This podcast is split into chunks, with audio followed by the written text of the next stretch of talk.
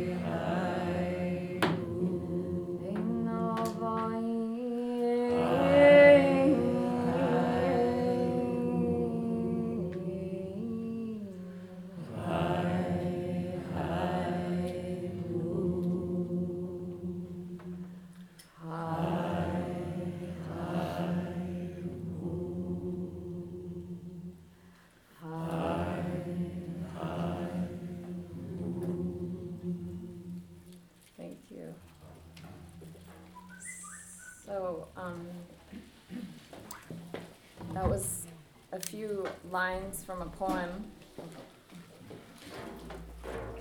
That was a few lines from a poem by Mevlana Rumi, the uh, Persian Sufi poet.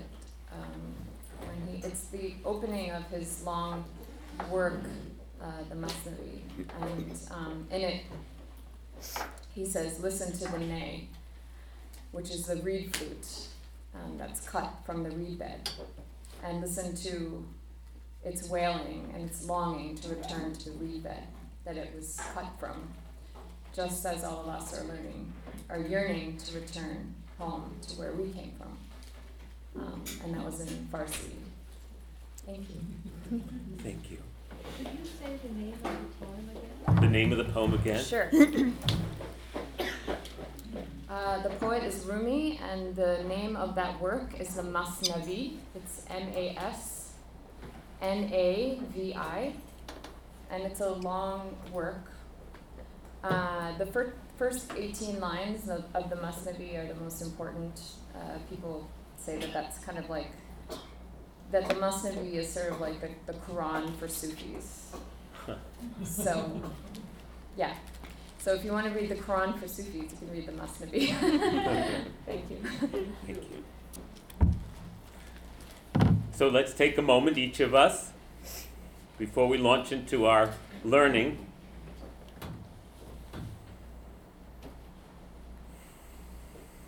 Become aware of your yearning for oneness, for connection to the source. Something each of us shares, but each in our own way a yearning. We're brought together here today because of our yearning to be connected, to understand. It's a beautiful thing, everybody. Beautiful human characteristic.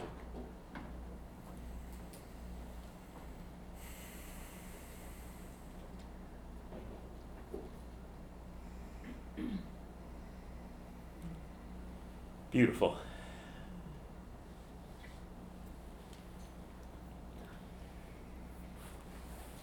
Before we get into our subject matter for today, I again want to frame our time here together. We very deliberately titled this course. We thought about the title, and we called it In the Tent of Abraham The Mystical Heart of Islam, Christianity, and Judaism that limits our inquiry. Partly because you can't cover everything, and uh, partly because um, this isn't this is not set up as a course in history, though we will touch on history, and it's not set up as a course. oh, silence your phones if you can. Yes. because I start to salivate and then I forget what I was saying.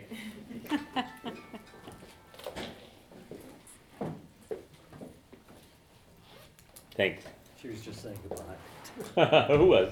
My daughter. Oh, well, she can. Oh, no, leave it on for her. Um, all right.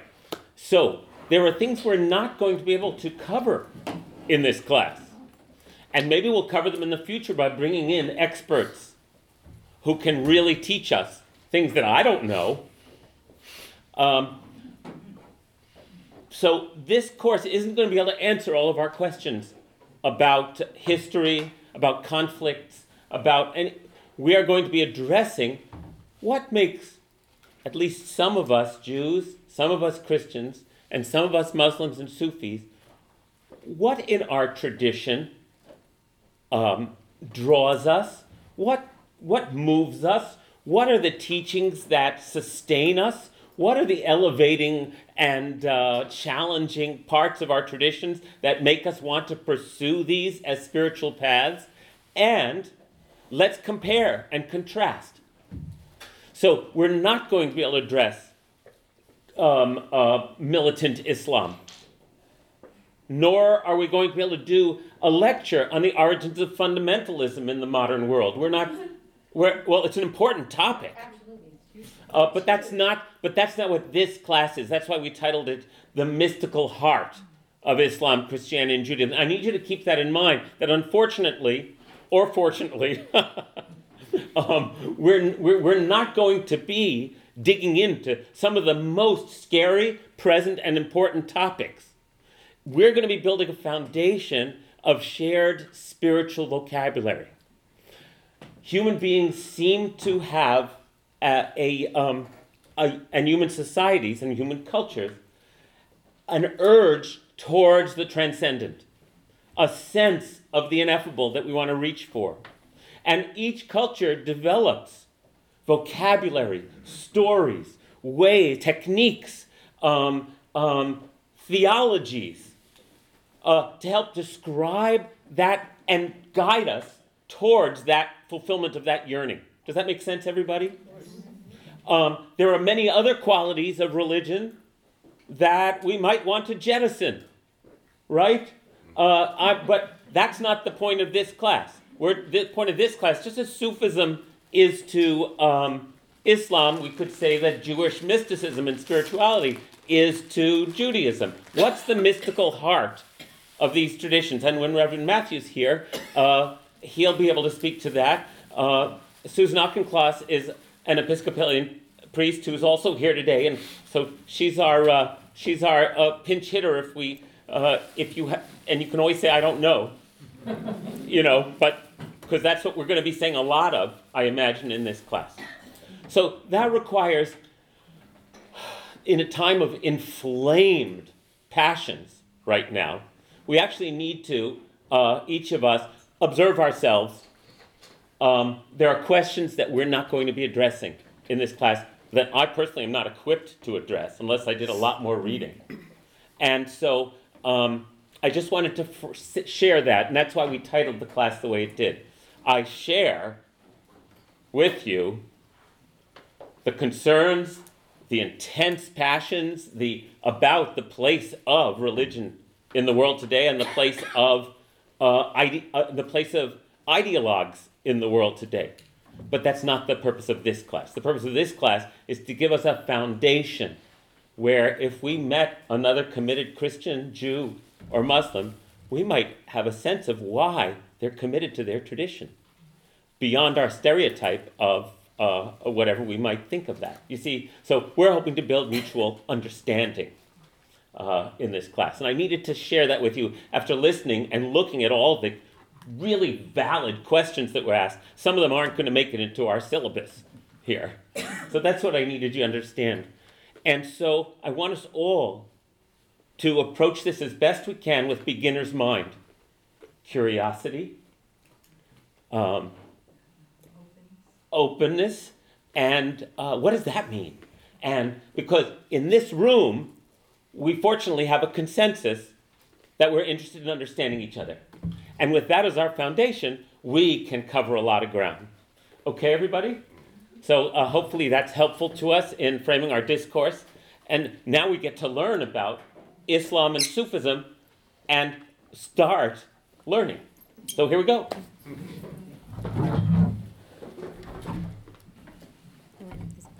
Can you hear me? Yes. I was a hidden treasure, and I longed to be known. So I created the world. This is a saying, it's a, it's a saying of the prophet, peace be upon him, that is taking the words of Allah, the words of God, and um, giving voice to them. I was a hidden treasure, and I longed to be known. So I created the world. Just as we long for oneness, in the Islamic tradition, Allah longs for us, longs to be known, longs to be recognized, longs to be, um, uh, longs to have the incredible creation that He is, He or she has set before us, um, uh, reverenced, appreciated, understood. And so, um, this uh, longing of God for his, crea- his or her creation, this longing of the created for God, is um, the fundamental core of Islamic theology. Uh, another story um, that's very important in this context the relationship specifically of human beings to the divine, to spirit. Back in the pre eternity, before any of the actual manifestation, before anything was created, there were the seeds of all of it the seeds of the mountains, the seeds of the trees, the seeds of the ocean, the seeds of the animals, the human beings. They were all there, and in the loins of Adam, they say, were the seeds of every and the and the eggs of Eve were the seeds of every single human being that ever is has existed or will exist, uh, uh, on and on into infinity, and um, Allah came to all of the different aspects, all of the different elements of creation, and said, "Who among you will recognize me? Who among you will carry this trust of awareness, this trust of knowledge of divine? Who will be conscious? Um, in Arabic, the word is taqwa. Who will carry this um, awareness of spirit? And all of the other created things said, Not us, please. This is too much of a burden. We, we can't carry this responsibility. This is too great. And uh, this incredibly um, innocent and joyful, um, the spirits of the human being said, Bala Shahidna. Yes, we witness it. We will be the ones that will carry this. And um, I love what the Quran says about this. He says, mankind was always foolish and foolhardy. so, as human beings, we carry, um, in, according to Islam, we carry this responsibility to be aware of the divine as we go about our daily lives. And that is really the foundational understanding of Islam. The Creator longs for us, we long for the Creator, and um, we are separate so that we can um, both become aware of the divine and also so that we can reunite. And that is really the Sufi path. Um, have any, anything you want to add to this? Sounds good to me. Okay. Um, so, um, there are, when people talk about. Oh, I should mention that uh, Rabia has to leave early today, correct? So, Okay, So we'll, I'll, I'll, I'll run through some, some very basic, what is called the pillars of Islam. The And then turn it over to my beautiful colleague. Um, so the five found, there are there is something known as the five pillars of Islam. These are sort of the foundational beliefs, practices um, uh, that I think we've made reference to all of them in passing um, in this in in the class so far. The first is a witness or sh- shahida, uh, uh, shaha- shahada. May I inter- interrupt Sure. for a second? yeah, use the actu- microphone, uh, Rabia, if you don't mind. Um, I actually, uh, those points are in here. If Great. you Oh, good, so we pass them out now? Yeah, I think I put that in here. I think you did. Yeah, Yeah. so. Oh, so good. then at least people can look at the words and Yeah. know what they're Here, saying. you, I'll, I'll do this. Gonna pass it along. So, and that is that we recognize that, um, and people understand this very differently, but that that La ilaha illallah Muhammadan Rasulullah, there is nothing but the one. There is no God but but God. There is, um, however you, um, uh, it lives in you. Um, I, I like the translation, there's only one of us. um, there, that basic statement of unity is what um, constitutes the core um, message of Islam. It's sort of like the Shema in, in Judaism, very similar as a statement of the essence, the seed of Islam. I think it'll be appropriate uh, for me to throw in Jewish references Absolutely. here. Absolutely. I'll just talk really loud because I seem to be good at that. So, our job in Jewish understanding is to be witnesses to the unity of God. And we do that through the Shema. And the Shema, the way our, our tradition encodes that is that written in the Torah scroll of the hero Israel, the Shema means listen, and the letter ayin in the Shema is enlarged in the Torah scroll. And in the word God is one, echad, you'll look in the Torah scroll and you'll see that the Dalet is much larger than the other letters because those two letters spell ed, which means, not you, Ed. Those two letters spell ed, which means witness. And it's our task to bear witness through our behavior and our consciousness to the unity of God's creation. One letter is, is listen, and what's the other letter? Oh, the letters are ayin and dalet. Ayin and dalet. Ayin is the last letter of the word Shema, and dalet is the last word of the letter of the word echad.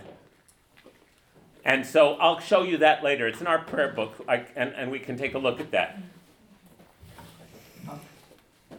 Is there, is there, should, uh, I I don't know how you guys wanna do this, but you, you started with one, the first axiom is that we long for God and God longs for us. Um, is there, is, can I ask a question about that? 'Cause- Sure. Because, um, so I'm, I'm, I'm, I can understand us longing to God, because we are part of the one. But I can't understand the one, which is all encompassing longing for the parts, because it's Ah. already included in the one, so. I mean, I can understand, uh, you know, in Judaism, we have, we receive light and there's a giving of light. Mhm. So God is seen as a light that we wanna receive, but then, but the part of God longing for me, that's another, that's a part that I can't. Understand philosophically. Oh, beautiful. That is a beautiful question, and I certainly cannot answer it. It's a, it's a great mystery. Um, and uh, I, all I can say is that this longing um,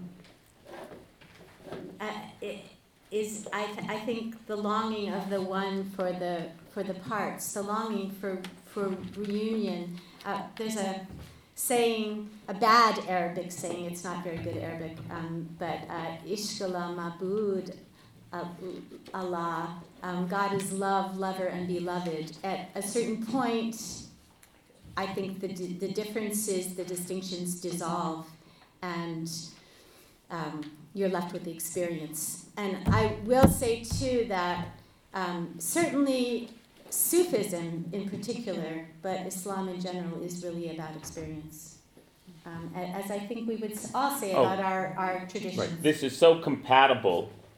It's, in this regard, Islam and Judaism are saying the same story, which is, in my vocabulary, as I understand it, this longing is that there are many, many stories that are told about how God creates the universe and why. And in some, God is a perfect being who emanates sort of selflessly out into the universe. In others, God is consciousness who longs to be that longs to be known. That awareness without someone else being aware of you is not fulfillment.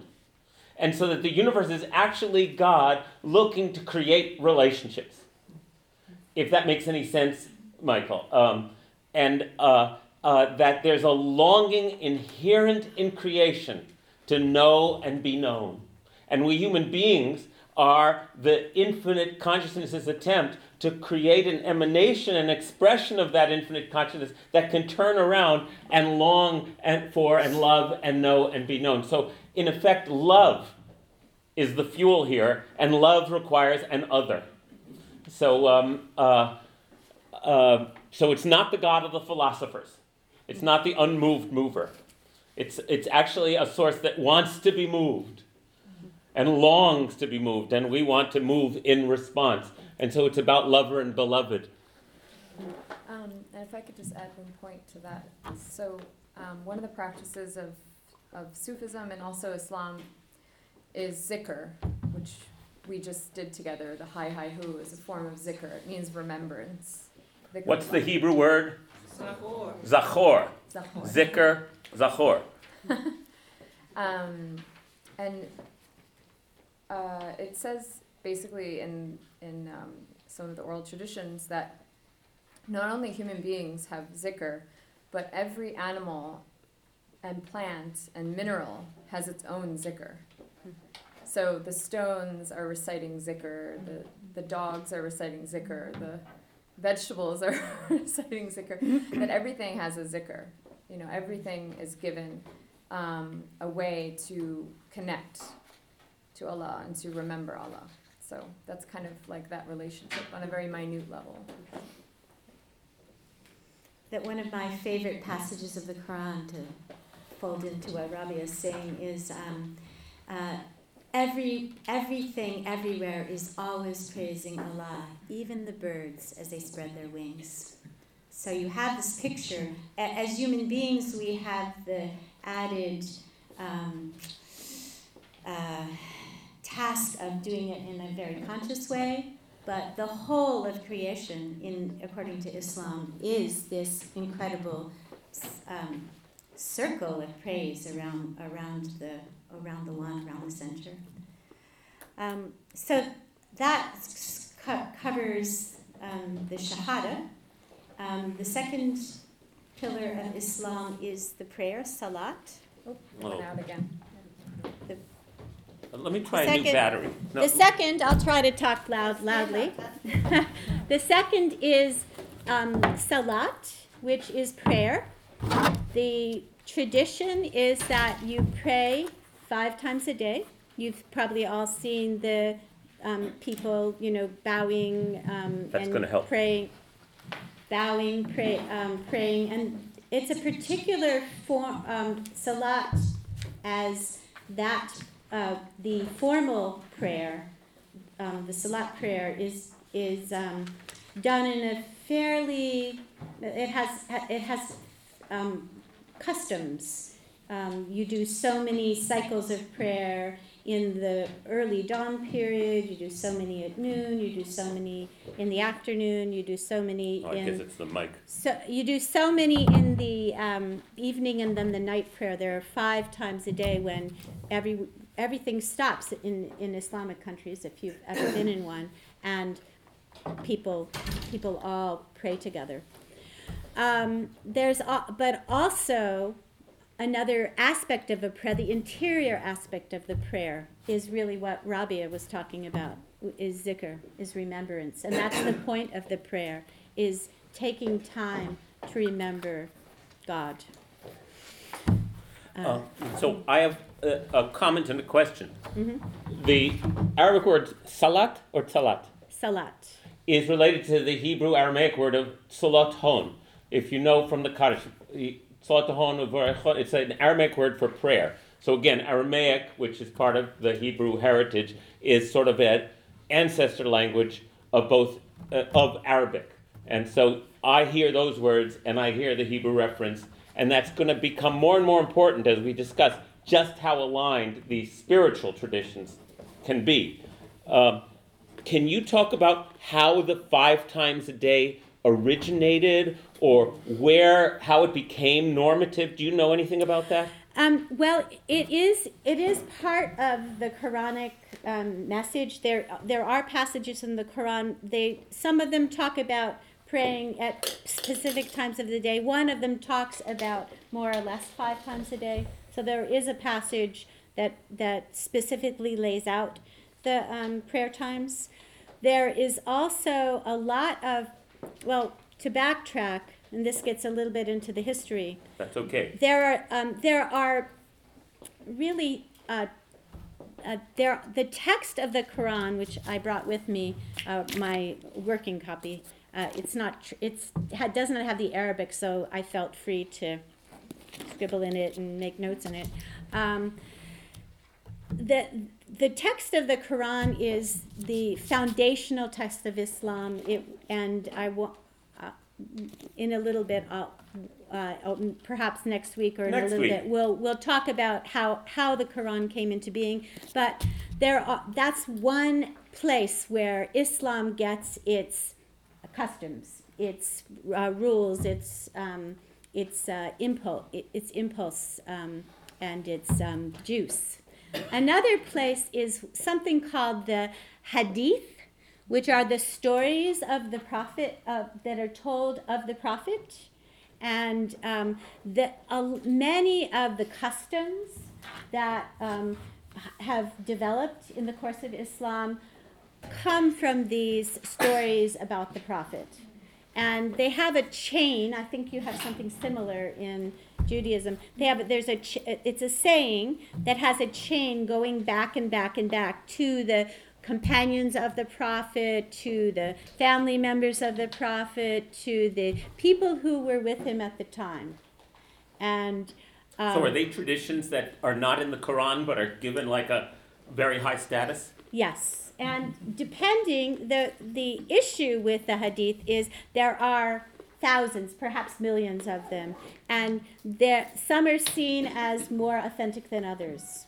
Um, they grew out of the years after the pro- the prophets, and so different groups of um, uh, Islam uh, or Muslims recognize different ones of them. It's a long and complex subject, but that's basically so. The a lot of the formal, um, the formal aspects of the prayer, like before you do the prayer, you do specific kinds of ablutions. There are different ways of doing the prayer, um, depending on whether you're uh, which sect of Islam you belong to or which um, legal system of Islam you follow. But they're all pretty much the the they're pretty much laid out in the hadith and not in the Quran. But the Quran does mention the times of day when you would pray. Oh, that's so Can I ask a interesting. Quick question on prayer. Uh, y- yes, and Martha had a question too. Well, uh, is this, um, are they written down, or is this part of an, um, a complex oral tradition? Originally, it was an oral tradition, but it was, uh, uh, you know, was written down relatively early. I mean, Islam, um, Muhammad was born in 570 and died in 632. So, within a hundred years of the, um, and I'm, I'm by no means a, a hadith Close scholar, enough. but with, with a, within a hundred years, they, there were written um, collections of these hadith. His followers would collect them. You know, actually, they were they were writing them down as they, you know, as as they were um, going, but um, people were collecting them as soon soon after the death of the prophet, peace be upon him. And and uh, oh yes, Um, what's your name? Oh, I'm Kathy Dowd. Kathy. Thank you. Um, in these prayers five times a day, I attended a workshop down at Mhm. Iona a few months ago Mhm. with Sister, I can't remember, Sister Kathleen. And, um, the historian who was talking about the prayers, uh, part of it is to request or be in the compassion of God and Mhm. to give it to others, that that would be the opening of the heart of the practitioner. Mm-hmm, So the essence of the prayers are what I'm interested in. Mhm, What mhm. are those prayers? We Oh, will. yeah. We'll get to that. Okay. We're definitely going to get to that, right? Yes. Yeah, we will, and, and the other thing is that, um, it's good to remember that the five-time prayer is the fard, the, the required, required amount of prayers, Right. it's called fard. And, um, but the Sufis do many more. Uh, it's very typical for a Sufi to get up after the Isha, the last prayer of the evening, to get up in the middle of the night and do tahajjud prayers. Anytime, there's many prayers you can do before the dawn, which is the do you know the uh, fajr is the dawn prayer, which is done like really early in the morning before an hour before the sun comes up. So this is just the beginning. It's like just the yeah. Yeah. Great. I want to. I want to share something about that. Um, so, five times a day is the fundamental sort of structure uh, in Islam. A tradition. Now, these spiritual traditions that we're discussing, um, and I should. I wanted to say that that's this may be a particular. Well, never mind. I'll say that another time. The the um, uh, uh, the purpose for a spiritual seeker would be to stop and remember God, right? Remember the big picture. That would be the, that's called a spiritual practice. And so, um, in uh, how many uh, in a in a in a an old in the old system uh, that uh, the Episcopalians follow, how many prayer times are there a day? Well, initially there were eight, Eight. and, and that comes out of one of the Psalms, that number. Oh, And it's whittled down, and I think the monastic people still do it. Right, if you're in a monastery, your life is structured in order to uh, facilitate that. But when the monks were originally doing it, they too would be getting up in the middle of the night to, Mm-hmm. thank you, Yeah. thank you. And then, of course, in the Jewish tradition, it's three the morning, the afternoon, and the evening. Uh, and so uh, each tradition develops regimented spiritual structures so that we stop. And that's the point. So um, that's what I wanted to share. Leslie, Karen, you wanted to say something? Yeah, is the practice different for men and women in terms of the No. Could you hear her question? Is it different for men and women? The, uh, no, the only thing that it, the only difference is that menstruating women are not required to do the prayer. Not required, Well, that's a, you know, wh- wh- which group are you talking to? I mean, I know lots of Muslim women who do, you know, practice the prayer when they're menstruating, but that, you know, um, but that is, that's the tradition is that they, they don't, it- they're, re- they're rec- Unless you're sick, Recused. maybe. And sick. If you're sick, you don't have to do, do it. Um, that's the, o- the other, Same thing with the fasting. Yeah, fasting is the same, which we are getting to. Okay. Fasting Sorry. is next. Oh. Perfect segue. No, thank you. Oh, Jay, did I not recognize you before? I'm sorry. Yeah, yeah, I'm, I'm- I'm just, just real briefly, the fundamentals of prayer, just the Mhm. semantics of it. Um, from the Islam point of view, just the def, is the definition of prayer identical to the definition of prayer for, for, in, in uh, Judaism? For instance, Judaism seems to do a lot of praising. You're to, you're talking about the word remembering. Some people pray for their health. I mean, there is Mhm. different kind of Right. uh, fine tuning of prayer. So, so is there an identical match, would you say, between Judaism and Muslim and the definition? of- Well, we're going to save that one too. While we get the basic structure, each one of the pillars we're going to look at, I think, maybe as a way of comparing and contrasting in more depth in future classes. I, I do want to say though that there are different kinds of prayer in Islam. There is the formal fard, the formal ob, ob, obligatory prayer, which is an embodied prayer.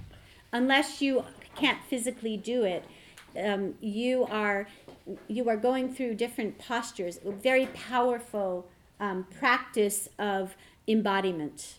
Um, so that's one type of prayer. Then there's the dua, which is more of an intercession intercessionary prayer, like you're asking for something or um, asking for blessing, asking for you know healing, asking for whatever it is. Um, and then there is um, zikr. Maybe um, in another class we could even demonstrate. You know, Yeah. I could bring in my prayer carpet and I could Yeah. show you the actual what people are doing. Yeah, let's Yes. bring in all our Yeah. paraphernalia, Yeah, all our, would be fun. all our, all our, all our ritual paraphernalia that that is part of. I didn't. It's a funny word, but I meant it actually. Yeah. That are part of our uh, system and our traditions. Yeah. No, it's it's an interesting thing. I mean, I've had uh, friends of mine ask me like, "Oh, this looks exactly like a sun salutation, like a Mm, yoga, yes. you know, namaskar." Uh, I- namaskar. I actually taught this class to eighth graders when I was teaching in the Waldorf school. We are seventh graders. We were doing a block on Islam, and I and I would do it for my colleagues too.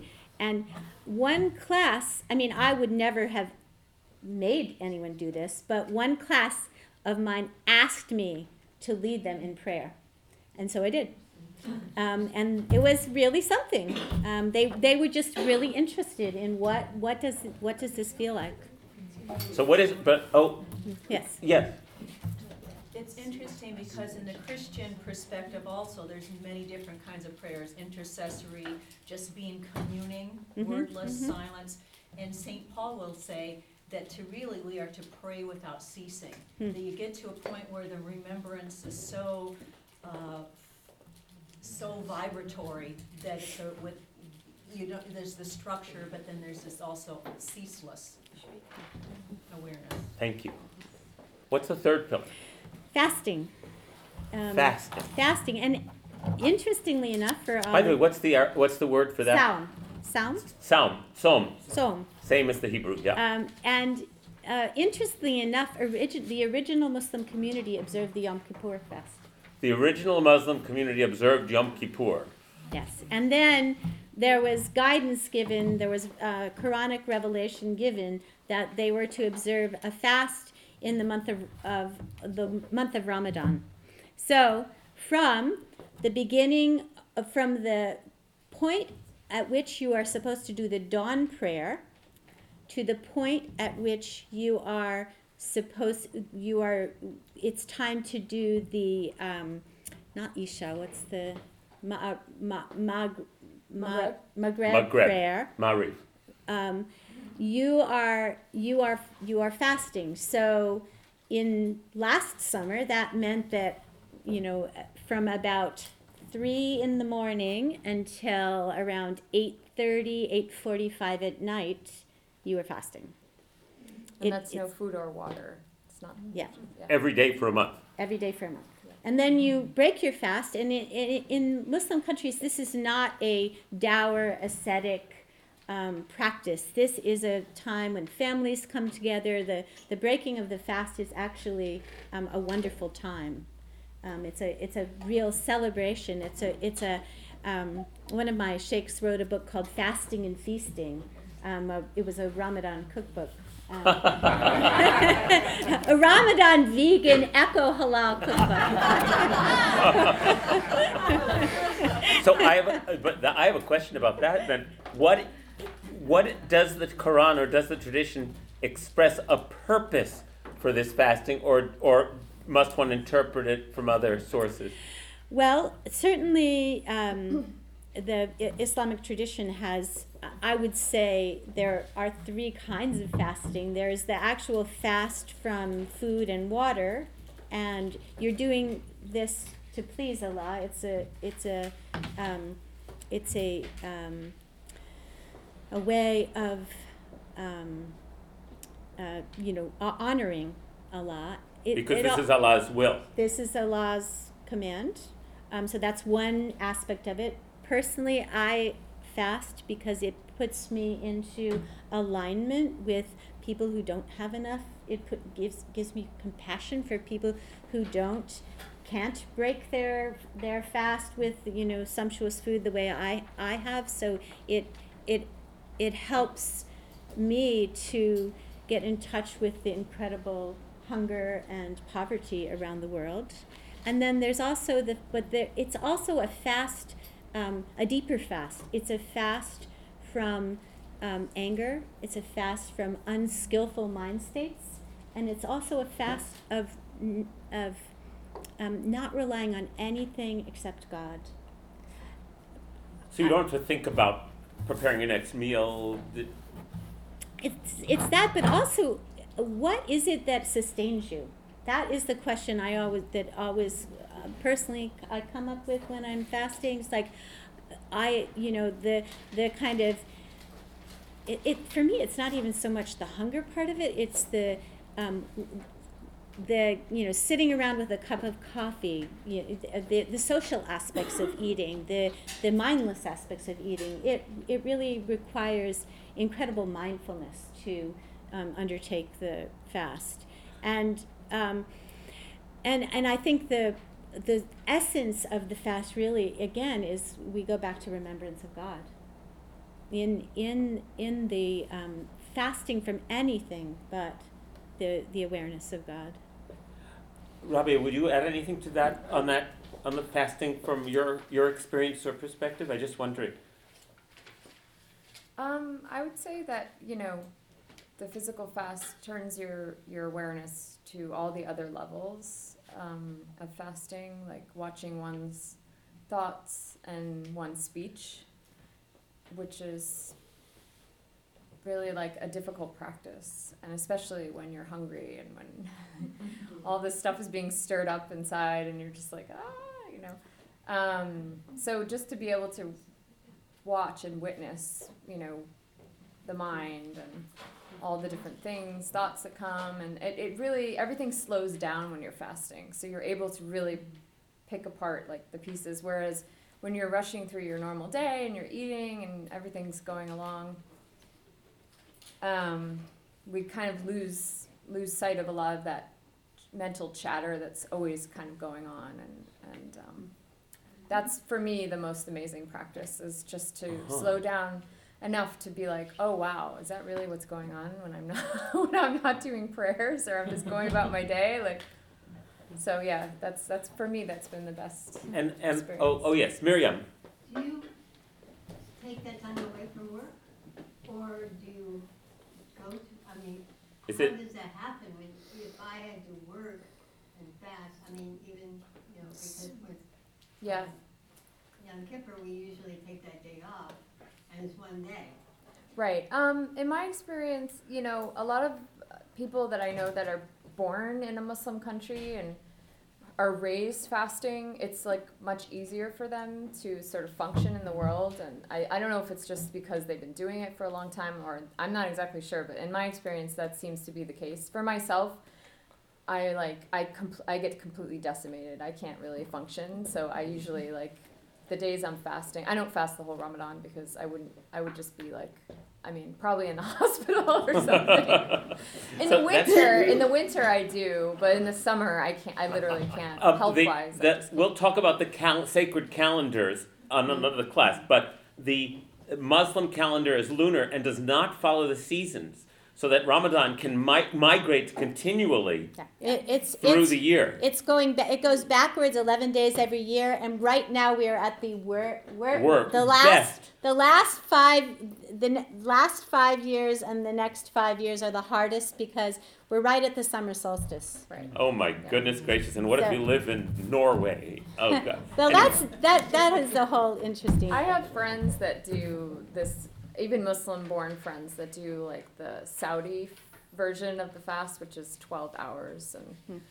it's like, because in Saudi Arabia, It's close to the equator, yeah, so the, the fast is never more than 12 hours. So, so I it mean, made more there's- sense in Saudi Arabia. Mhm. In Sweden, it would be nice, it would be only a couple of hours. In the winter, yes, yes. in the summer, you'd never well, be able to you know, there's also debates about this in Judaism. When does the Sabbath start? Which you know, our holidays start at sundown. When you live way, way up north, it's a similar.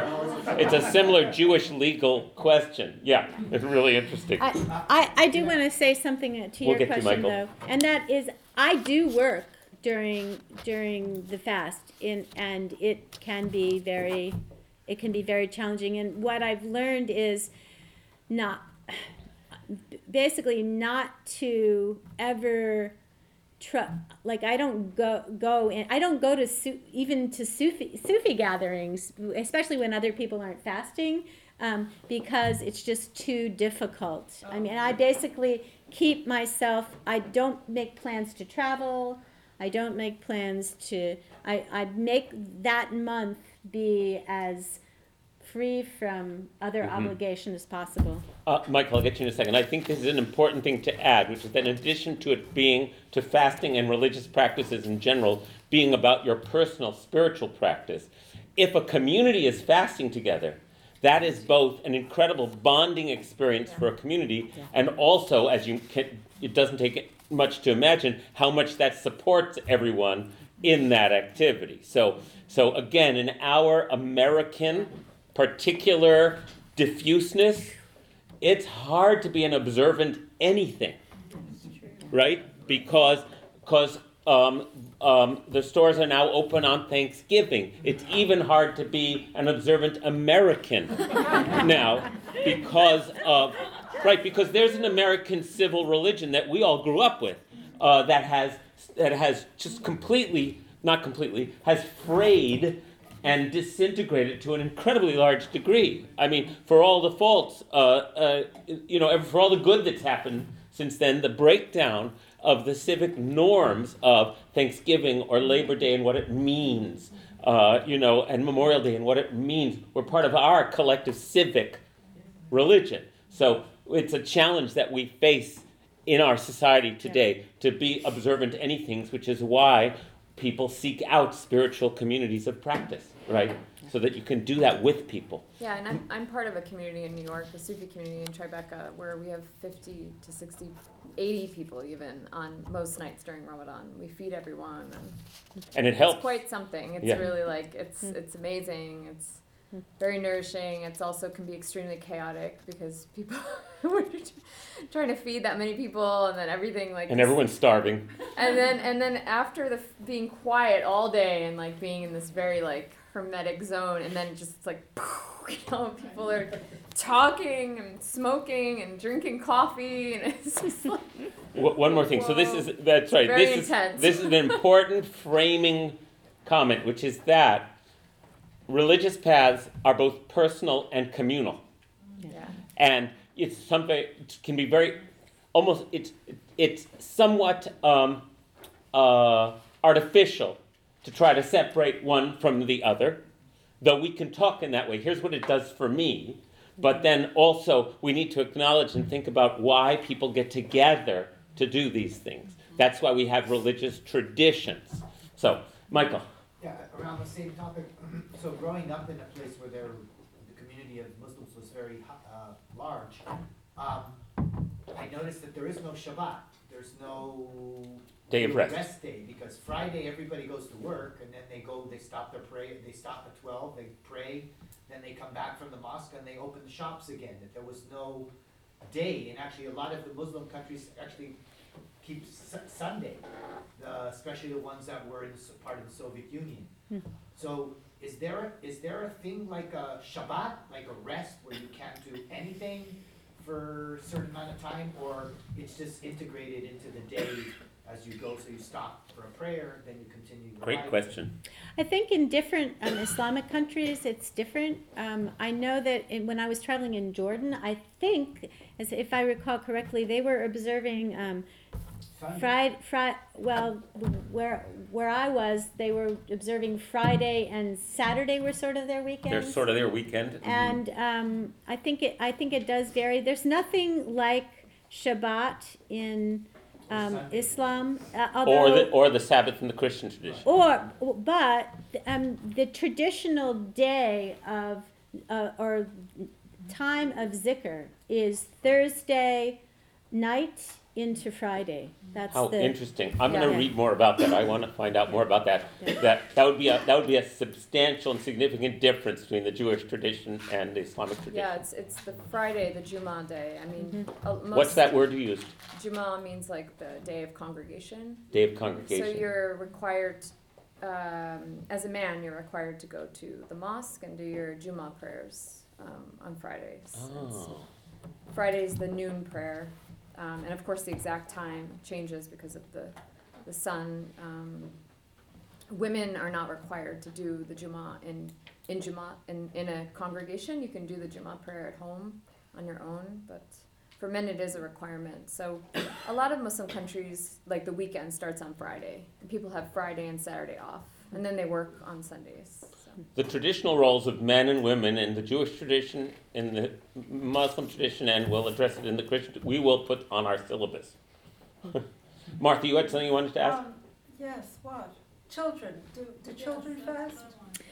Uh, they may start to fast. I mean, again, it, this all, all depends on, on, you know, the family and the culture. They may start, they're not required to fast. They may start to fast. I think around uh, puberty is when, when Right, in the children- Jewish tradition, children who reach their bar mitzvah uh, uh, are required to fast. Prior to that, they're not. I think it's nine for boys. Nine? Yeah. That's what I've heard. Interesting. Lenore? Yes, um, what's interesting to me, and I've never heard, um, an explanation of this, is in Hebrew, Saturday is Shabbat. But Saturday in Arabic is al-Sabt.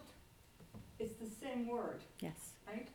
So I find that fascinating, given the question about the meaning of Shabbat, which is to cease work in Hebrew, relative to the fact that, again, because they're sister languages, you have the same word, you know. That's fascinating. Yeah. Yeah.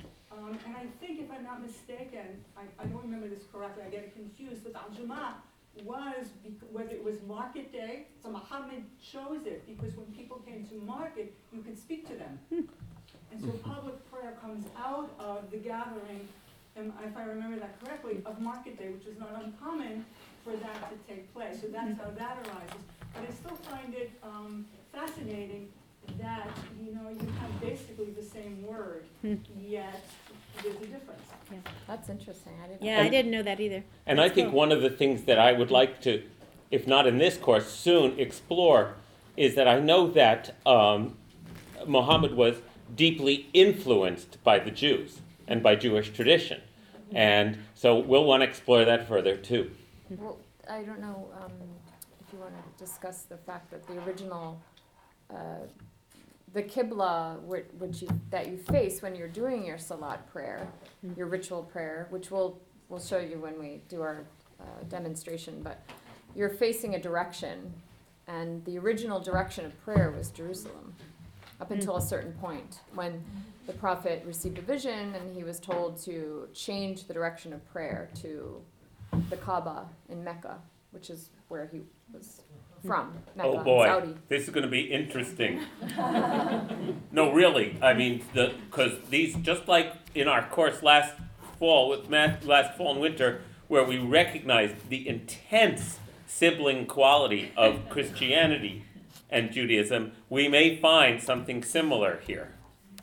Well, I, someone was, I think it was you mentioning the, I mean, I really do feel that the Salat prayer grew out of the desert tradition of, you know, stopping, um, and, and they were casting around for how to call people to prayer. And because the Christians used bells and the Jews used the shofar, and someone came up with the human voice. So it was very clear that these th- this tradition of prayer grew out of the des- the desert tradition of you know marking certain time periods of the day and i'm sure that the christians because they grew out of judaism you know it ca- it grew Oh, yes. out of so it's really um, you know we have in, there's incredible similarities Okay. What- And- and Sibling. one, one more, just to bring in the sort of the more Christian Maria Mia sort of element, Ma- Mary element. Um, so in in all mosques above the Qibla, which What is the Qibla? If you've walked into a mosque, you'll Mhm. see this like niche, prayer niche in the corner. A niche. hmm uh, either on the main wall or in a corner or whatever, and that's facing Mecca in Saudi Arabia. So you can always know if that's the prayer niche that it's facing Mecca. Um, and above the Qibla, there's always like um, an ayat of the Quran. An ayat means a line from the Quran. And the line is um, taken from the chapter of Maryam, Mary, in the Quran. It's chapter 19. And it says, um, when she withdrew to a place facing east. And it's about when Mary conceived Jesus and she was told to uh, enter Halvet, to enter retreat from uh, her people and from humanity, and to withdraw to a place facing east. So, right there, you have, you know, Mary, who's a, you know, A new- also so a New. Testament sort of reference is above every Qibla and every mosque. Yes. Okay. Okay. and if you really, really want to be blown away, uh, so inside the Kaaba in Mecca, uh, there's um, so the Kaaba. I see. I really wanted to bring in some photos, but I didn't get Okay, next get to it. time. But next week I'll bring in some photos. So the Kaaba is like this black cube. Maybe you've seen pictures, videos on YouTube of people. It's actually really interesting if you goo- if you Google it on YouTube. Just the Kaaba, Mecca, How do you spell Kaaba, would you say? K A A B A. K A A B A. Um, and there's people always going around it. So there's always this like little white people, like because they're wearing white cloth. So it's like these little white things going around this black cube. It's very like dramatic looking.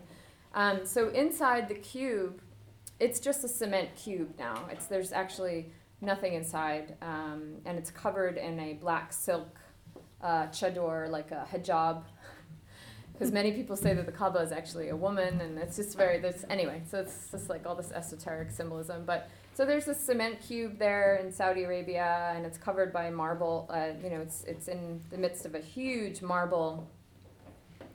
What would you call that? Like A plaza. city, a city, Pla- a yes. plaza. A It's huge. plaza, it's just Yeah. massive. Yeah, it's massive, and there and there's uh, sec, you know, two floors because millions of people come for the Hajj. You know, there's like three million people I Which think is come for the Hajj, on the the- major the next on pilgrimage, our- yeah. Right, Our that's the next pillar. Yeah. So um, so anyway, so it's this cement cube, and every year somebody goes in and cleans it out, and the only thing inside the Kaaba is an icon of Jesus and Mary. Oh my goodness. Yeah. Okay. Uh, So it- go figure that out.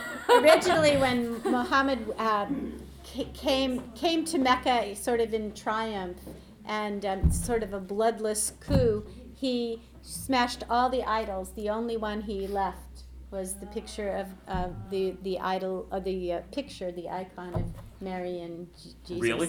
Yes, and that's because Yes. they're both considered prophets. There's, Yes. So- there's, they're both considered prophets. very old. And there they're an both in the asteroid? Quran. so- An asteroid? Yeah, no, I heard that there's. That's on the outside of the Right, Kaaba. I, I mean, what I, the story I heard about it is that stone. The black actually- stone. The, the, the meteorite that's, that's in the Kaaba is something that was worshipped before Muhammad. Yes. And when Muhammad came, first they were praying to Jerusalem, and then they changed it. There's a lot of reasons why they changed it, but we won't get into that. Um, but then they decided to go towards Mecca, and he actually integrated this, it was kind of a worship, the people were worshiping it anyways, into the Kaaba. That's. Right, that's entirely possible. When you look it up, it says that there is an asteroid in the, Kaaba. So- Oh, yeah, it is, A, yes. a broader comment about that. So, It's not inside though, it's outside.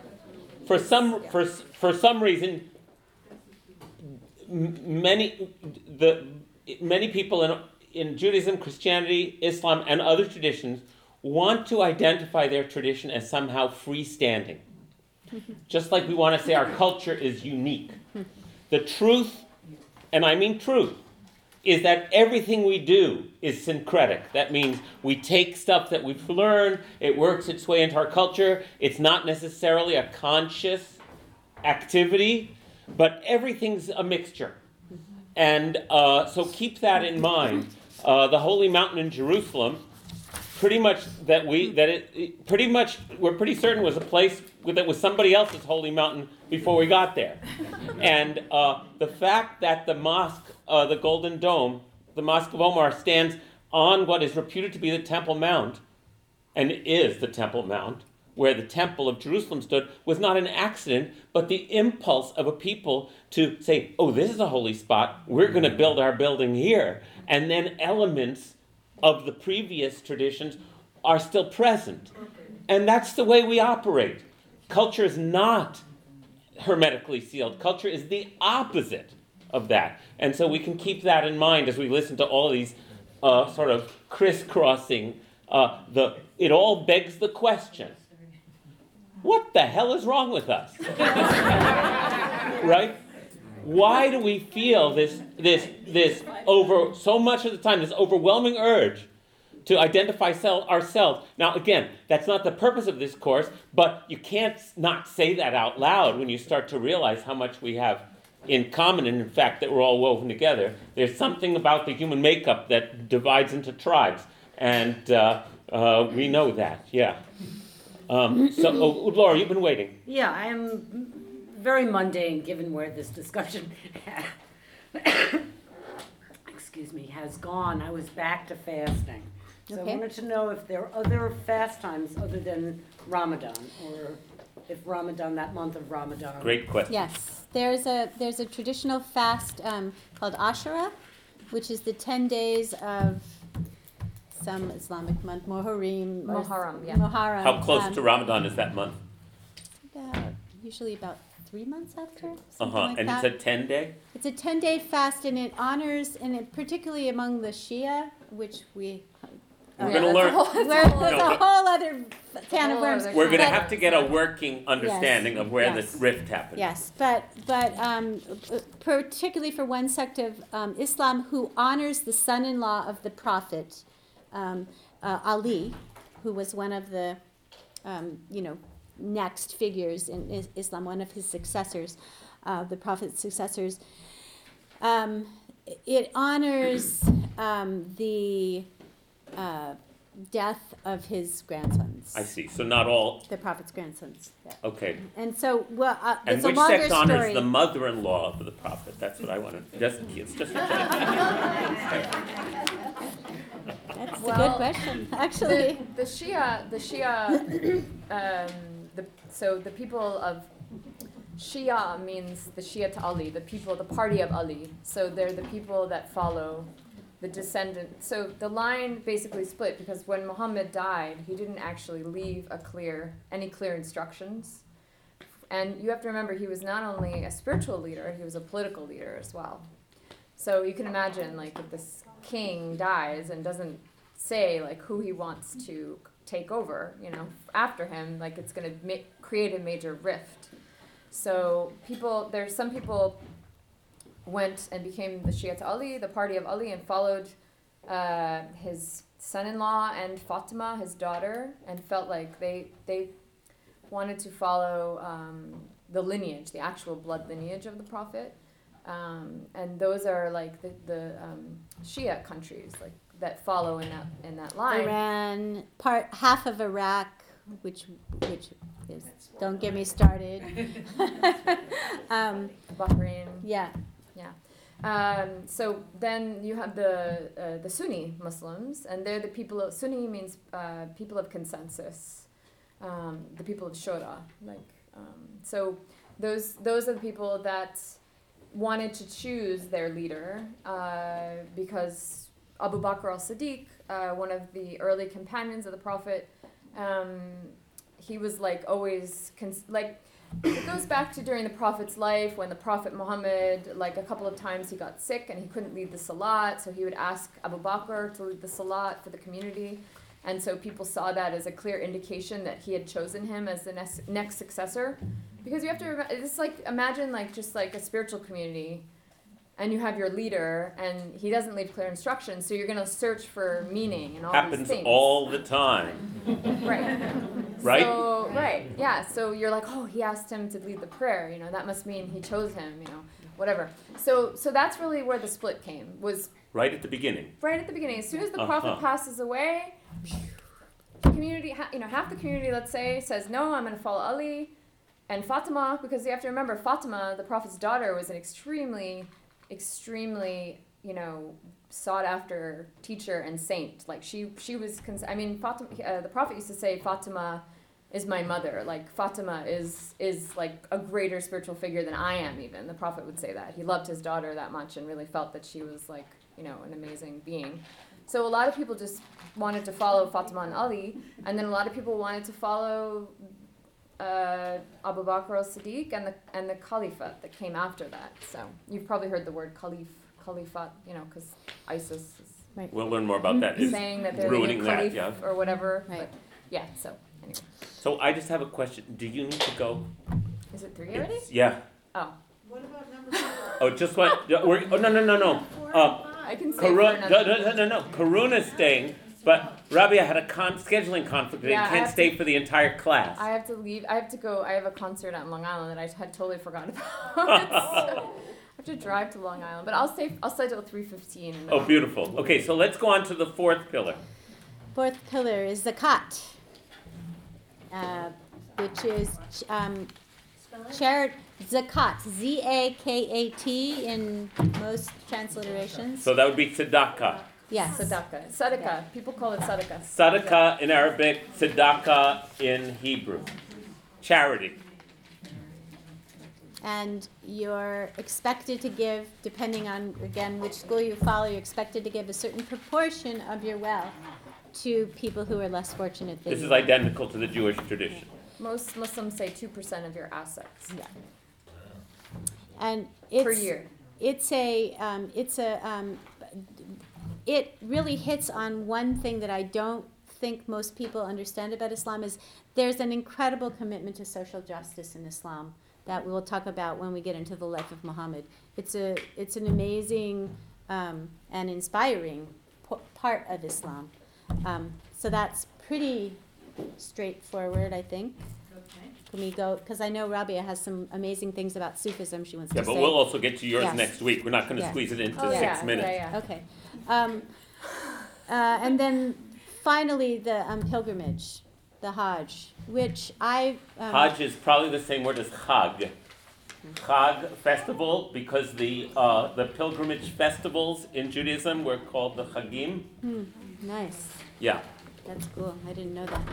Um, Hajj is um, for Muslims who can afford it. Um, you're expected at least once in your lifetime to travel to Mecca on pilgrimage, and it's a it's a very um, structured and um, particular pick particular set of practices when you arrive there.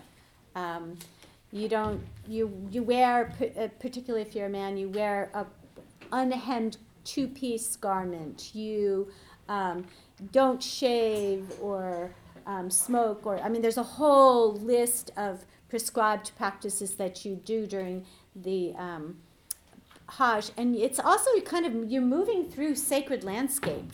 You're moving from one from the Kaaba to the plain of Arafat, where Muhammad addressed the people of of his community right before he died. To you know, there's this whole series of um, practices, some of which are really predate the Prophet. Um, so it's a it's a um, it's and but I love what someone said to me when I took Shahada, and that is that there's also the pilgrimage of you circle the Kaaba in the physical realm, but you are in, you are circling the Kaaba of the heart in in in your practice, uh, uh, your daily practice. That that there is this you know circling of the one, circling of the divine. So it's that is the the metaphor of pilgrimage is really that. Um, that incredible uh, circling around the throne of the divine. Um, Do uh, either of you wish to go on Hajj or have? I, I have a, I have some issues with the political practices of the Saudi Arabians and the um, so I so I'm sort of in protest. Me too, yeah. Mm. I, I Not- have, I, I've had, I have very close friends that live there and have asked me to come and do the Hajj, and I refuse until women are allowed to drive and are given their rights. I'm not going. Yeah. Mm-hmm. mm-hmm. Also, you, you have stampedes and people are dying. Well, uh, there are there are organizational problems too there, but because two million people are, are convening in one place, but uh, uh, that's that's an that's a, an additional question the about it. not to go. But if you are passionate, Jay, about this, Yeah, you but- go. No, but it's, but it's the passion that's causing the stampedes. Uh, it doesn't appear to be the passion. It appears to be the Jay, from what I've read, and I'm not an expert in this, it appears to be the size of the crowds and the poor job the Saudi government Yeah. has done in trying to manage them. And To date, or is that in? Now, Two years Now. now, Yeah. happened. People die on the Hajj every year right now because of the crush of people who want to be there and the lack of, or- of adequate organization. Does that make sense? Yeah. And the sheer um, numbers. But Yeah. I, I, I, I guess I heard the positive propaganda about it. Uh, But there's also that one part where supposed Oh wait, it's not necessarily propaganda. The Hajj, No, no, for, I mean, for uh, many, many, many people who go, the Hajj is the fulfillment of a lifetime dream, just like for a Jew to finally get to Jerusalem. So it's not propaganda. I, I, maybe I didn't use the right words. Uh, Maybe you can describe that one part where people are supposed to hustle and walk fast and run Yeah. You know, in, in, in mass. Yes, I want to talk. I want us to go through the steps, the stages of the Hajj, all at once. So I'm going to put that. Uh, anybody got a pen? That's a long, that's a long explanation, because the It's a- Hajj has so many It's a long explanation. So rather than just do a little bit of it, I'm putting it on the list. Okay, for later. I will say the cool thing is that is a You need a real pen, Jonathan. connection Yeah. to the um, story of Abraham. Yeah. Yes, uh, it's a very important parallel between Judaism and Islam, uh, which is what happens during the Hajj. So I don't want to give it short shrift. I, I just, I mean, I, I remember one thing about the Hajj is that for Malcolm X, that was a major transformation in terms of, although there's a lot of this, you know, uh, talk about how, how un- unorganized it is, it's a very moving experience, and Malcolm X changed a lot of his perspectives because of going to the Hajj. So apparently there's a very big spiritual element to it, and just seeing the people going to Hajj when I've been in the Middle East on their way, it's an amazing thing, Yeah. all creeds, all colors, all. Yeah, if you ever see people at the airport that are wearing like a white sheet, Right. just kind of around them, like nothing else, and their heads are shaved, then they're on their way to Hajj. You And can see something fascinating on Yeah. YouTube in which the Hajj, somebody s- uh, sped up the, the, the video. Tawaf. Oh, a time oh, lapse. oh, yeah. And it's, and it's going fast, and it's just an Yes. amazing visual to see these two million people Right. circulating. So Tibetans who go on their pilgrimage go to their holy mountain and they genuflect every how many steps? On all the way around the holy mountain. Um, Not running, what? they're not running. No, I'm making a point, Rebecca. Yeah, that's all mine. Uh, well, yes, your point is that they should have better signs that say no running at the pool. My point is, it's a different, uh, the Buddhist, it's a different, um, mindset. Oh, uh, and why would walking slowly and genuflecting be any less spiritual No, than? I'm not saying that. Oh, okay, okay. I didn't understand I'm why you were saying that. It's probably, if anything, it's encouraged to go slowly and mindfully. I'm, I'm not, I'm not judging, I'm Well, just I saying hear a it's judgment, so different- I want to say something No, about it. that's not a judgment, I'm just saying, it's a, it's a different perspective. You can go, but my point is, is that these are all spiritual traditions with Right. spiritual intentions. So yes, they're different, and you can go fast or slow as mindlessly as the next person. the problem, the problem with religious practice is that people can think that doing the physical movement is the goal. And you have done it, and therefore you check it off on your brownie list with God. And that's the problem with ritual, is that we forget the reason behind the ritual. So whether it's going fast or going slow, humans will manage to forget why they're doing it and give it a much more prosaic reason, like, I did it. So now God loves me, right? As opposed to understanding that spiritual practices are developed by people and then passed along with the intention of them being things that change our consciousness. Now, some of us find different spiritual traditions more compelling. Some of us find going slow and being mindful in that way very compelling. I get bored to tears. However, when I'm on a good run, that's just my makeup. I get elevated. So the the I, I'm just I want to make that point. I'm sorry if I'm misunderstanding you, No, Rebecca. I'm just commenting on the safety.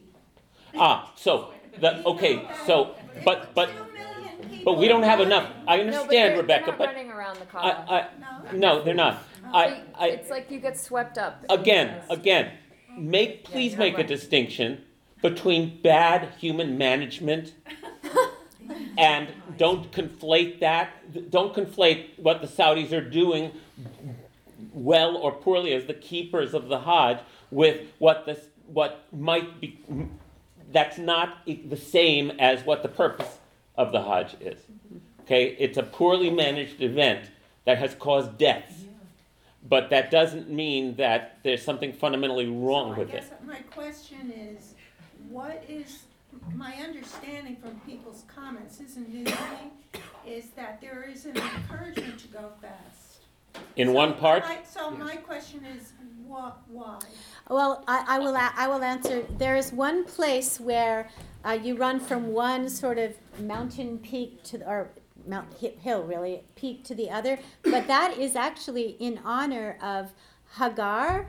Um, uh, uh, The her- mistress yeah, the the um, Ishmael's mother. Ishmael's mother was running from one place to the next trying to find water for her child, and that's when the angel appeared to her. If you In remember the Islamic- story in In the Islamic tradition, we have there's that story too, and the the um, so she so it it mirrors her her um, uh, her run actually. Right, so that's Your- the your- fast part. Your um, That's the part. And now the Saudi government's pretty much like built a mall over that spot. So now you can like run back and forth over a marble floor and you don't even have to get your feet dirty. And it's air conditioned. And it's Um. Uh, however, there would be there would be a way with all of that money to figure out a way to do this, and they have that's their, since they've taken responsibility for the Hajj, that's their job. I, I don't think that's where the people have died though. They, they, No, there's another place. Yeah. It's in Mina, with Yeah, you can. Everybody, feel free to Google this and read about Yeah. the, the stampede at the Hajj, and you'll understand what the traffic management issues are that are causing a lot of problems. Ellen, Last, a few months ago during Hajj, the New York Times had an article about the, how the people converged and died and, and what happened, but also a beautiful blog by a reporter, a young woman who was going on her first Hajj and what she experienced.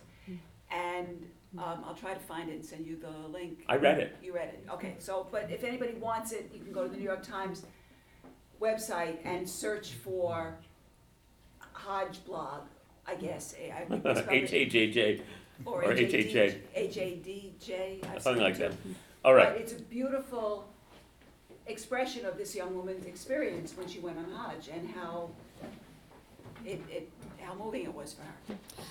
I, I want to say something else too about the kind of greater idea of pilgrimage because it is a larger idea. Hajj is one specific piece of it, but it, especially in the Sufi tradition, there is really, and this is actually very contested in the Islamic world today. So this is the her, the this is the heretical view, but many people make pilgrimages to the tombs of great um, Sufi saints. And um, I w- was privileged to go to the Urs of uh, Mevlana um, Rumi uh, two years ago. Oh, they celebrate his death day on December 17th In Turkey? in Turkey.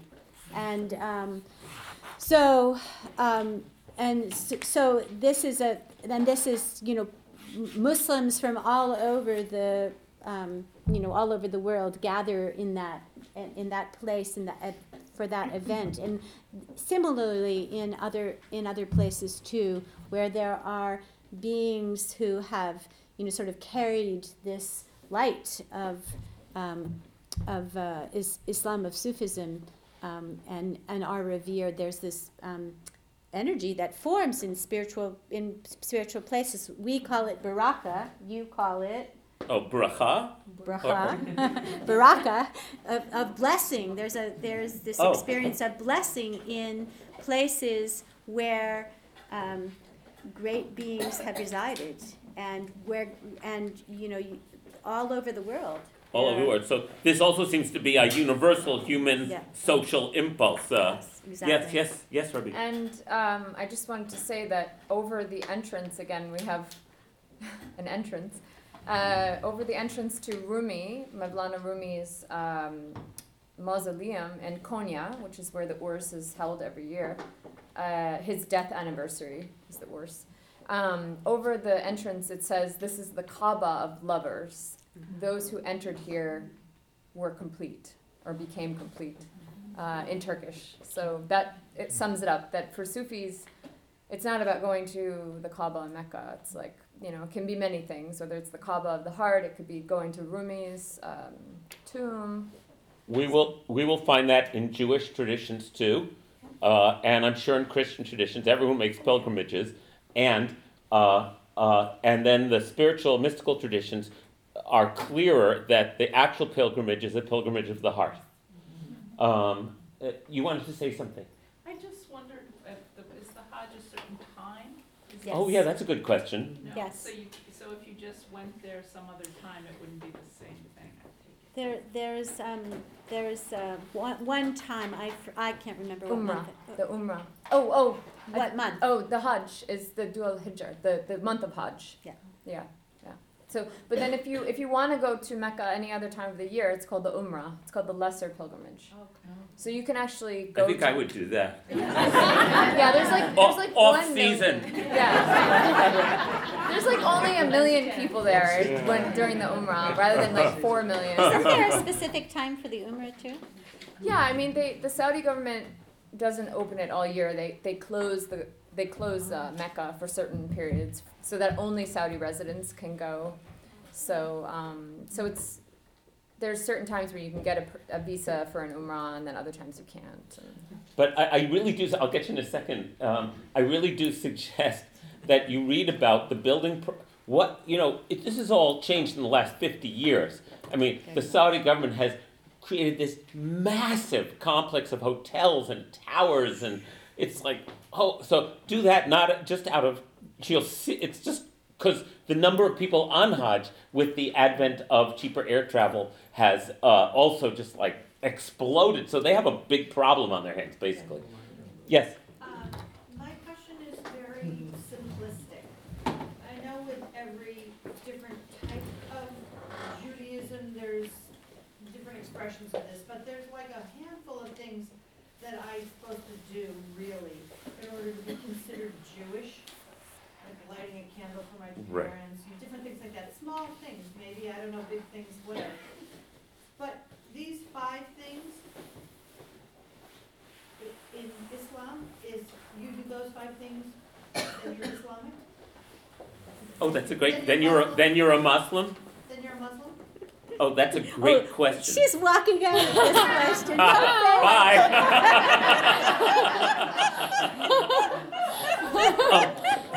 That's funny, isn't it? By the way, um, uh, next week, thank you. Thank you. Next week, Yes. so either, a- at the end of class, either hand these back or keep them with you and study them. We're not done yet. We still have fortunately, uh, twenty-five minutes, but And I promise I'll bring my prayer carpet and we can do Salat next week, so I can show you and. beautiful. I would really. Photos Photos. too. I would appreciate a glossary, because I Oh, might a remember the glossary Hajj too. Yes. And Ramadan. Good, but good, I'm not good, gonna good, good. remember. Yeah, good idea. Yeah, Good. I, I will take responsibility for doing a glossary. Thank you so much. Okay, see you next week. Drive safe. Yes. Thank you so much. Have a good concert. Yeah, sorry we're gonna miss that. You too. Okay, so, um, Sharon's question, Karuna, does that make you a Muslim if you fulfill the five pillars?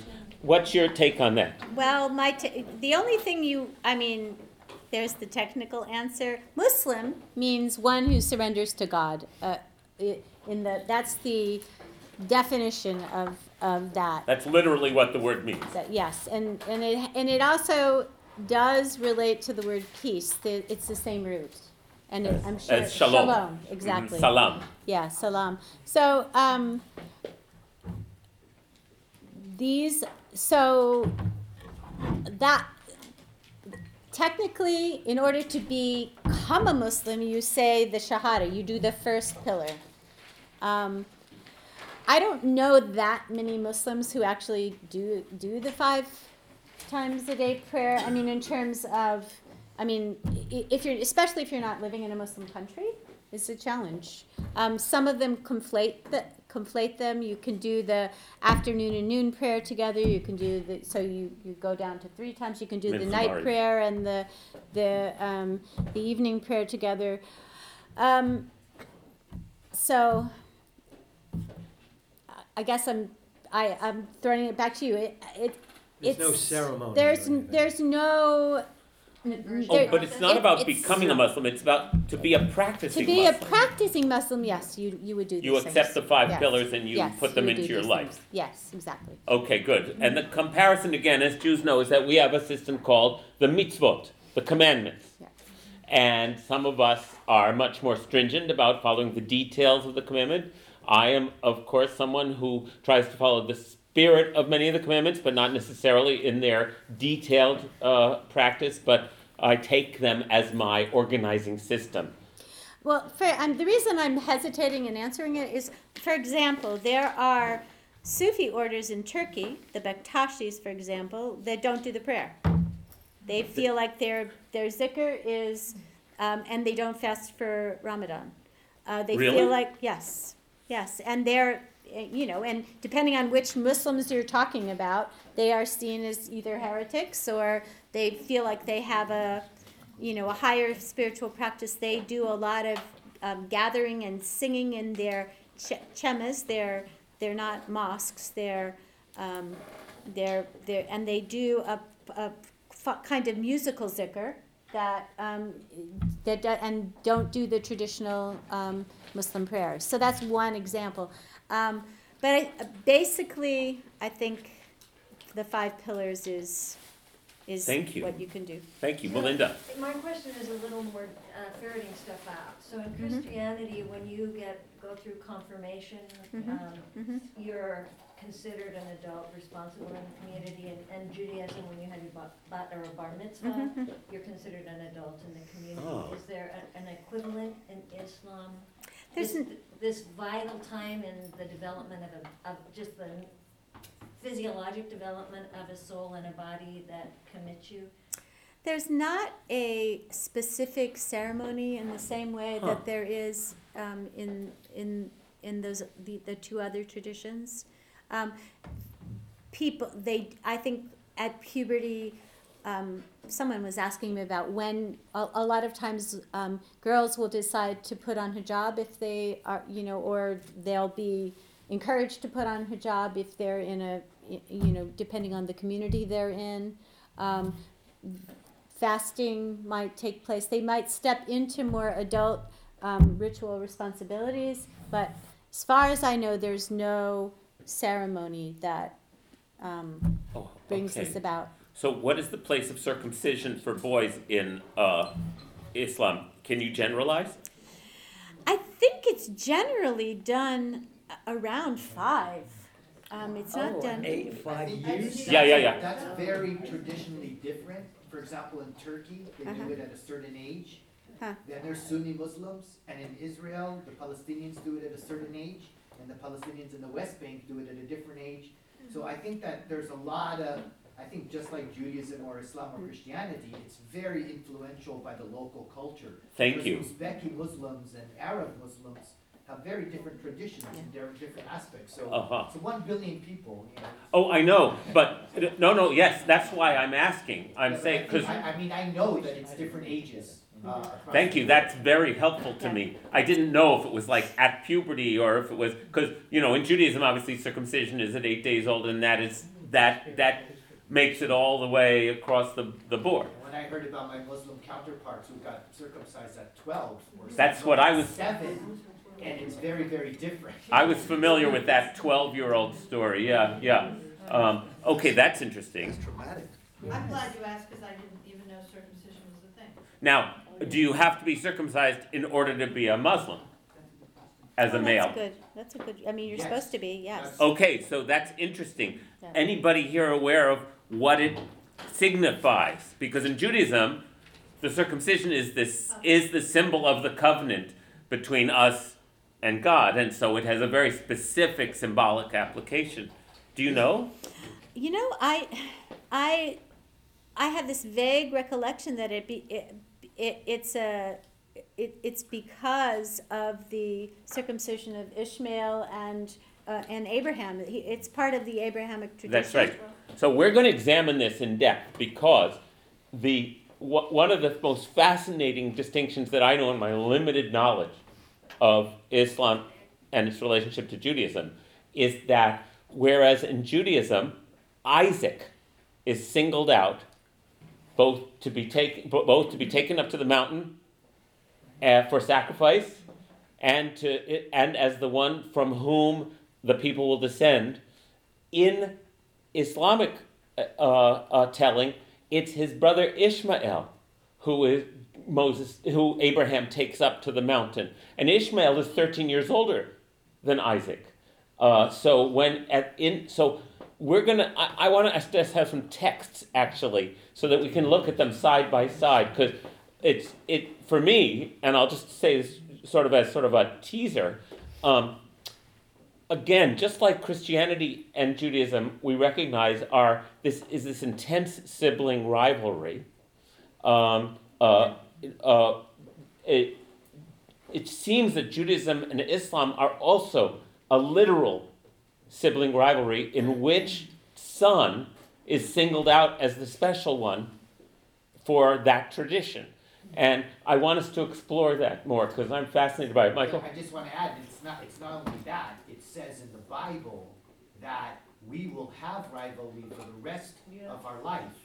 Uh, and, and, and describing Ishmael as the wild one, as the one in the desert who rides free. I mean, Right. it's very, so it's more than just a assumed rivalry, it's actually part of, the problem is, is that we are cursed at that point, at that moment. But do, but don't they bury their father together? Yeah, you could say that they bury their father together. Right, but Yes. I mean, but it, at the inception of the, the whole story, I mean, it's, it's, Right. it's, it's a, it's, it's, we're left with that as an open-ended. That's There's right, no- so- There's no ending of that story. With Jacob and, and his, and Esau, there's an ending to the story, but with Ishmael, there's no ending. So we are faced with a challenge, just as any, which is how to retell the ending of our story. And uh, hopefully there'll be enough from both traditions of us who want to tell a new story about this. And we'll be talking more about that. By the way, the Quran is not specific about which brother it was. Really? And there are some I this. Muslims. There are some Muslims who believe it was Isaac. I didn't know that either. Believe, believe it that was it was Isaac Isaac. who gets there, taken there up is to the a- mountain. there is disagreement in the Muslim community about that. So I have, um, oh yes, Melinda, So and then just I, a real quickie for, um, pre-Islam one oh one, when was the Quran written in comparison to? no, that's Islam 101. Okay. It's, uh, the Quran was the, the Quran was written over a period of um, 23 years. It was actually not written, it was revealed. Um, it was um, received, it was channeled, if you want to. Yeah, channeled is the right modern- word for mo- you want a modern word for it. Um, m- uh, the prophet, peace be upon him, received the revelation in bits and pieces. His followers, he was unlettered. His followers wrote it down on whatever they had around leaves, uh, leather, scro- scrolls, and um, the last revelation, and I, I'm going to consult my notes here because I'm not good with dates. The first one was, hold on, um, 624 AD. Uh, the first revelation. It's a beautiful story, which I, I would love to share with you next week. Okay. Just gorgeous. That was Um, before Muhammad though. That's no, Muhammad. he, he was born in 570. 570, and he died in 632.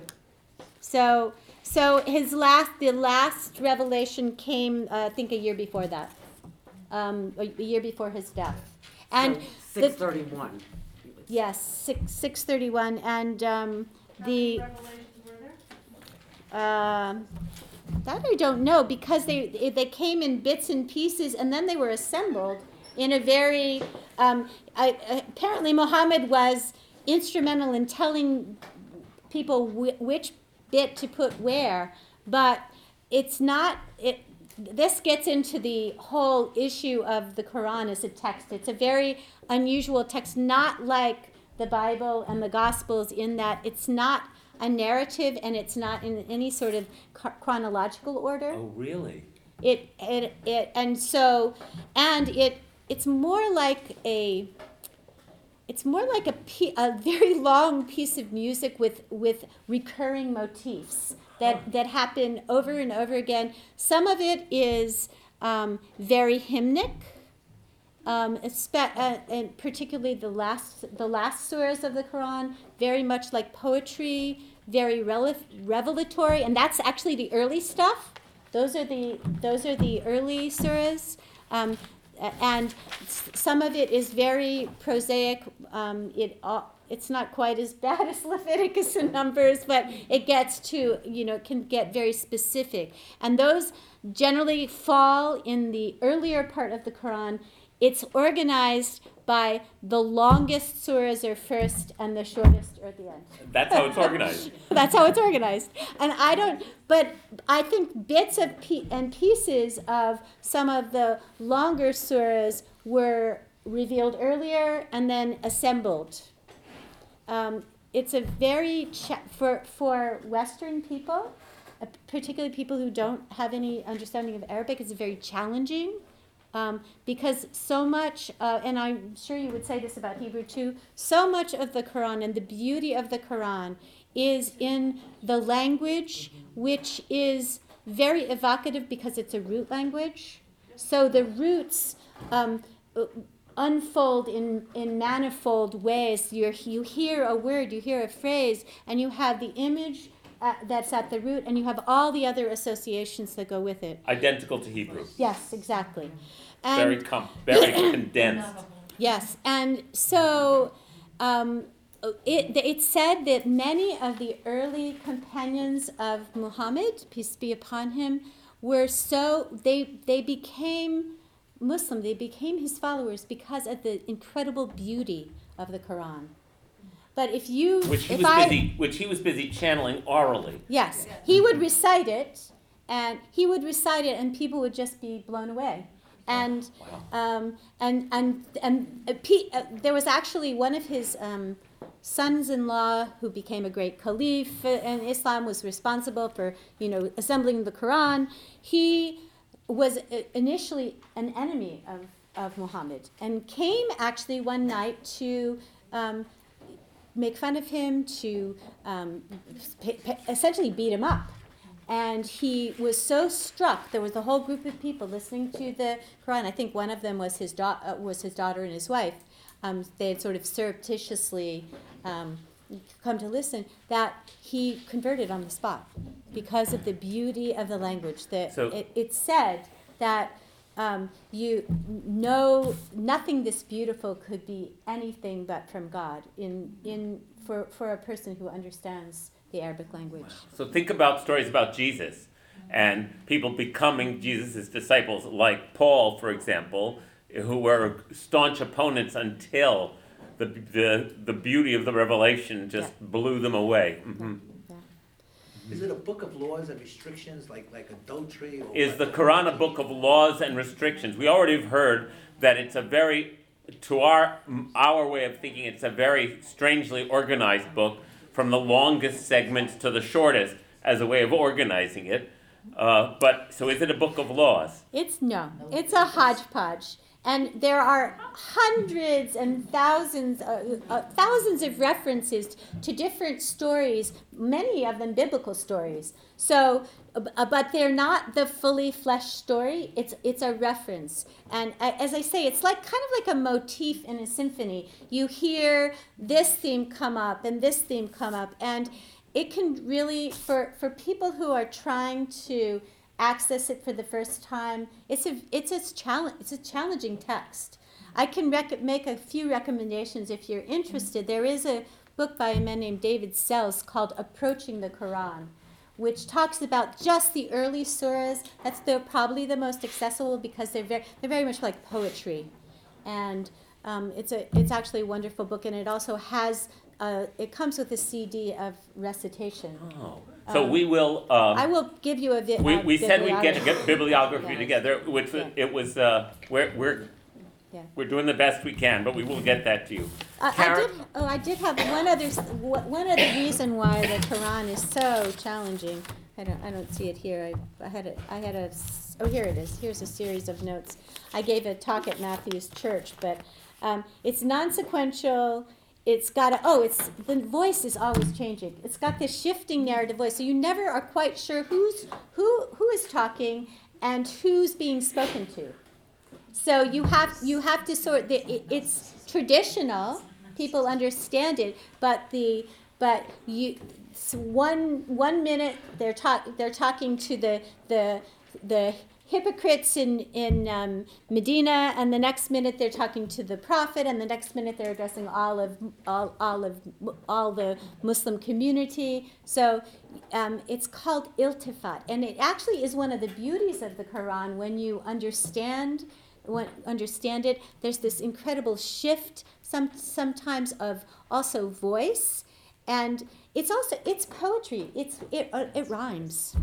It's, it's it rhymes? it rhymes. Yes. Oh, The my goodness goodness It rhymes. Oh, It- uh, ca- wait, mean? okay, do you know the word, uh, likro in Hebrew, anybody? To recite. Yes, it's re- It's the recitation. same as, and so the Hebrew word for Torah, mikra, which gets translated as scripture, is actually not a great translation because mikra, to, likro is to read aloud in Hebrew. So what our tradition and the Quran tradition are both meant to be chanted and recited aloud. Yes. The, the music of the language. The Bible was never meant in the Jewish tradition to be read silently to yourself. Uh, The, the other um, thing that is probably true, I, I don't know for sure, but um, one of the um, interesting things about the Quran is that the actual structure of the verses has something called a ring structure. And um, so that the verses in the beginning of the surahs will relate to the verses at the end, and it's kind of like this parallel ring. But again, unless you really understand the language, it's hard to get a sense of That that. is also many passages in the Bible are Yeah. structured. Yeah. Not according to our conventions of literary narrative, but according to a different time and a different place where words were constructed into different kinds of pictures, uh, word pictures. Um, uh, Karen, you wanted to say something, and then Susan. I mean, I was, I was really struck when I first read the Quran, which is Mhm. all of that. Um, And since so much of it does reference a lot of the narratives that come out of the Jewish books and then also the Christian books, would there have been an assumption that the average literate um, Muslim would have access to these other books in order to understand their own scripture better? Or I are they just taking it completely as a standalone? I think that I think that the stories were known. That's my own understanding. That because that's the reason that the the references were were the references were to make a point, but that this the stories were part of the fabric of Oh, the because the full story is not necessarily in the Quran. Almost never. So there was almost the oral tradition was all around it. Yes. Yes. Oh wow. And and the only exception is the beautiful chapter in the Quran of Yusuf. Of Yusuf, Joseph. Yes, he, he that's the only fully fleshed out um, story. There are beautiful and evocative. I mean, uh, Rabia mentioned Miriam, a beautiful version of the. Um, uh, of the birth of Jesus, the Nativity, uh, completely different than the one we, we know um, uh, in this culture, but but very and very much, you know, about Mary going on this incredible retreat and and um, but but it but it, yes these these references to the prophets actually the person who's mentioned the most in the Quran after I think after Muhammad is is uh, Musa Musa. Moses Moses, Moses, yeah. he's the he's the prophet most referred to We're, we're, we're om- running out of time. Susan and then and you, Bob. Sorry, Blaine. Here, Susan. I just had an observation which I can. oh please We wanna hear it. please One of the things you said last year, Rabbi Jonathan, uh, that really caught my attention, uh, was how you had read a book which showed that the structure of the Torah, you know, we think you build toward the climax and it's over. The book you read showed how in their scheme of things, the Right. climax comes at the middle. That's right. Goes on This up. was a book And by. I thought that was um, possibly a forerunner of what, what um, you just described. Mhm, Joanna. mhm, mhm. Thank you. Thank you, Bob. How much, if any, of the poetry of the original Bible or Koran survived the translation to English? oh that's a good question Oh boy, we talk about that a lot. There, there. I mean, if you most people don't even consider. I mean, it, with a Quran, uh, you know, in Arabic, there are very specific ways that you treat it. You have a particular reverence for it. It's never, it's never lower than any other book. I don't even. Cons- this is not even considered Quran. It's a, it's an English translation. It's a good. I. It's one one of the better ones, but. But it's you lose so much, It's- and I have a smattering. I have one year of college uh, Arabic, um, a smattering, but the a, even that small amount, the access that that has given me, um, i it's a completely different um, thing now when I when I read the Quran or, or study the Quran, um, because uh, having access to just the understanding of the root structure Right. of the language, you you you it, it's it, it really deepens your understanding. It's the same in Hebrew. Uh, as you've heard me teach in my classes, any English translation is so pale, it's so almost useless Yeah. to understand the richness of the original uh, because of the different nature of the languages.